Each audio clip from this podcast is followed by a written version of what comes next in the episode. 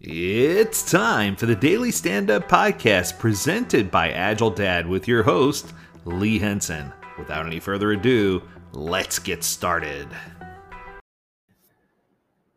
So, we've all heard the term the Great Resignation, and we, we talk about people who are leaving companies and moving on and doing other things and finding new initiatives.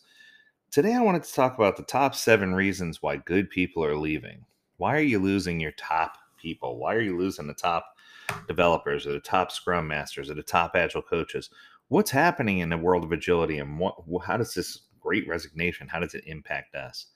And what I can tell you is there's some pretty interesting things. In fact, I've identified seven topics that could be good reasons why people are moving on. And I think that, uh, you know, my hope is that this, this is a sensitive topic. I don't want to upset anyone, but at the same time, I just want to bring some things to light to maybe make you mindful so you can chew on it and have some food for thought. So, coming in at number one right out of the gate is management slash leadership issues. I sense that a lot of times organizations don't even realize that these exist. And part of the reason why is because we all know that managers and leaders are perfect. I'm being facetious. But uh, I think sometimes we just don't look to those problems or we don't like to talk. Shh, we don't talk about Bruno, right? Uh, we don't want to talk about those things. If managing teams is hard and managers are struggled or they're just not cut out for it because they don't have the skill set, top performers tend to feel like when they're suggesting things they're not being listened to, or if their concerns or challenges that they're not getting addressed or acted upon or, or just they don't feel valued as a person. So you you have management and leadership related issues where where you're you're focused on uh, processes and tools and ways to measure progress instead of individuals and interactions and that caused you to be in a really bad place so that's that's number one on my list uh, number two so a second reason why people good people are leaving good companies no growth opportunity especially here with this whole covid world or I should say, coming out, grad, COVID graduation world that we live in there. I'll put it that way. Uh, there's currently no growth opportunities. People are saying, I have nowhere to go. They just cut back a whole bunch of people. They're not going to put in more management or leadership positions. Um, the world's not to a point yet where we're adding a whole bunch more people onto teams. So the lack of opportunity for growth internally is causing a lot of people to leave because if they switch positions or switch careers, move to a different company, they're more likely to get a promotion or get a different position. So it's important for them to be able to transition and move. Coming in at number three is a lack of engagement. If people don't feel like they're connected, if people don't feel like their their voice is loud, if they're not having, you know, with with the world that we live in now, if you're working from home, sometimes you're withdrawing from those social activities that would have normally happen at work.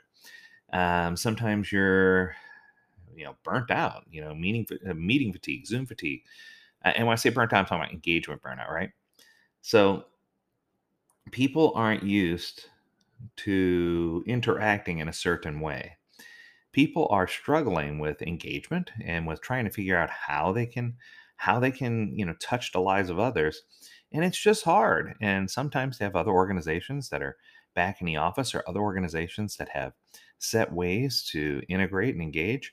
And those are the organizations that are getting the better people. Coming in at number four is poor communication. I'm not going to throw out any names, but uh, there's an organization that I work with quite a bit, and uh, they're a great organization. I love them to pieces. But from time to time, I feel like their communication is very 11th hour, meaning, oh, yeah, I better get this to you. I better get this to you. And by the time I receive it, I'm like, wow, you know, I could have used this a week ago. Yes. Because either it confirms some things for me or it straightens some things for me. It's just really, really interesting. So I look at this with the approach of, yeah, we can do better, right? So for me, whether it's email communication, a quick call, a quick text, uh, giving people feedback, creating that feedback loop and shortening the feedback loop, um, having opportunities to inspect and adapt and pivot, all of that's part of having good communication or excellent communication. All right, let's go to number five. Now, number five is interesting. When an organization is too dogmatic about rules and policies. If the world were different and we all were in a nine to five job at an office and we had certain level of expectation set for us to be there and we had a TPS report that came out every week yeah, then then that makes sense to have a dogmatic. You must be here at this time. You must leave at this time. Everyone goes to lunch at this time. You're allowed this many bathroom breaks a day. But I think that now that we have flexible workspaces, we need to revisit all those policies and have flexible workspace policies, right? And I think so many organizations haven't taken the time to do that. So they're trying to follow their same regimented way of working and, you know, calling way too many meetings and not taking feelings and other things into consideration. And they wind up with this jumbled mess of workplace policies that make it impossible for people to, to follow. Coming in at number six, lack of clarity in the vision and strategy. Hallelujah. Right? It's one of those things where if we don't understand what our mission is, if we don't understand what the vision is, who our target customer is, what goal we're trying to achieve, if we don't have an elevator pitch, if we're not making smart goals, specific, measurable, achievable, relevant, and time bound, you're going to wind up not in a good place, right? So it's important for us to consider that we need both a vision and a strategy for execution in order to meet that standard. And then number seven, this is the big burnout. So, burnout capital B. Burnout and exhaustion. Because here's the truth if you have some people who are really doing a good job, what are they often rewarded with? Congratulations, you're doing fantastic. Here's some more work for you to do. So the people who are doing the best oftentimes are, are piled on. They, well, let's pile it on. Let's give them some more work. They're doing great. They'll be able to handle it. I'm, I'm confident. They're they're warriors. They're the tiger team or the ninja team. They can take on anything. I mean, you can only get so much blood from a turnip.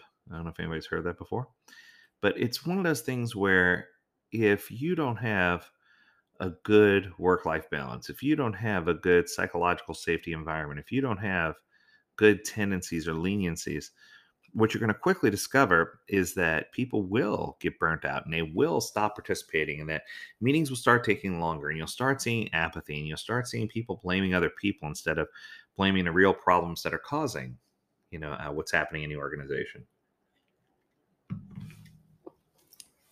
it's interesting but work life balance just because you work from home doesn't mean that work life balance means 100% of the time you're at home so 100% of the time you're working just saying um, we need to find better ways to reward people who go the extra mile. We need to find better ways to stop people from feeling exhausted. We need to find better ways to interact and integrate. And I think that if we do those things, that's going to take us a long way. So there you have it. So avoid burnout and exhaustion. Make sure you got everything pulled together. Make sure you're, if you do these seven steps, you're going to be in a very awesome place. So if you have a topic you'd like for us to discuss, please, please, please send it over. Learn more at agiledad.com. We'd love to discuss your topic. And until next time, stay healthy, stay well, and stay agile. We'll talk soon, my friends.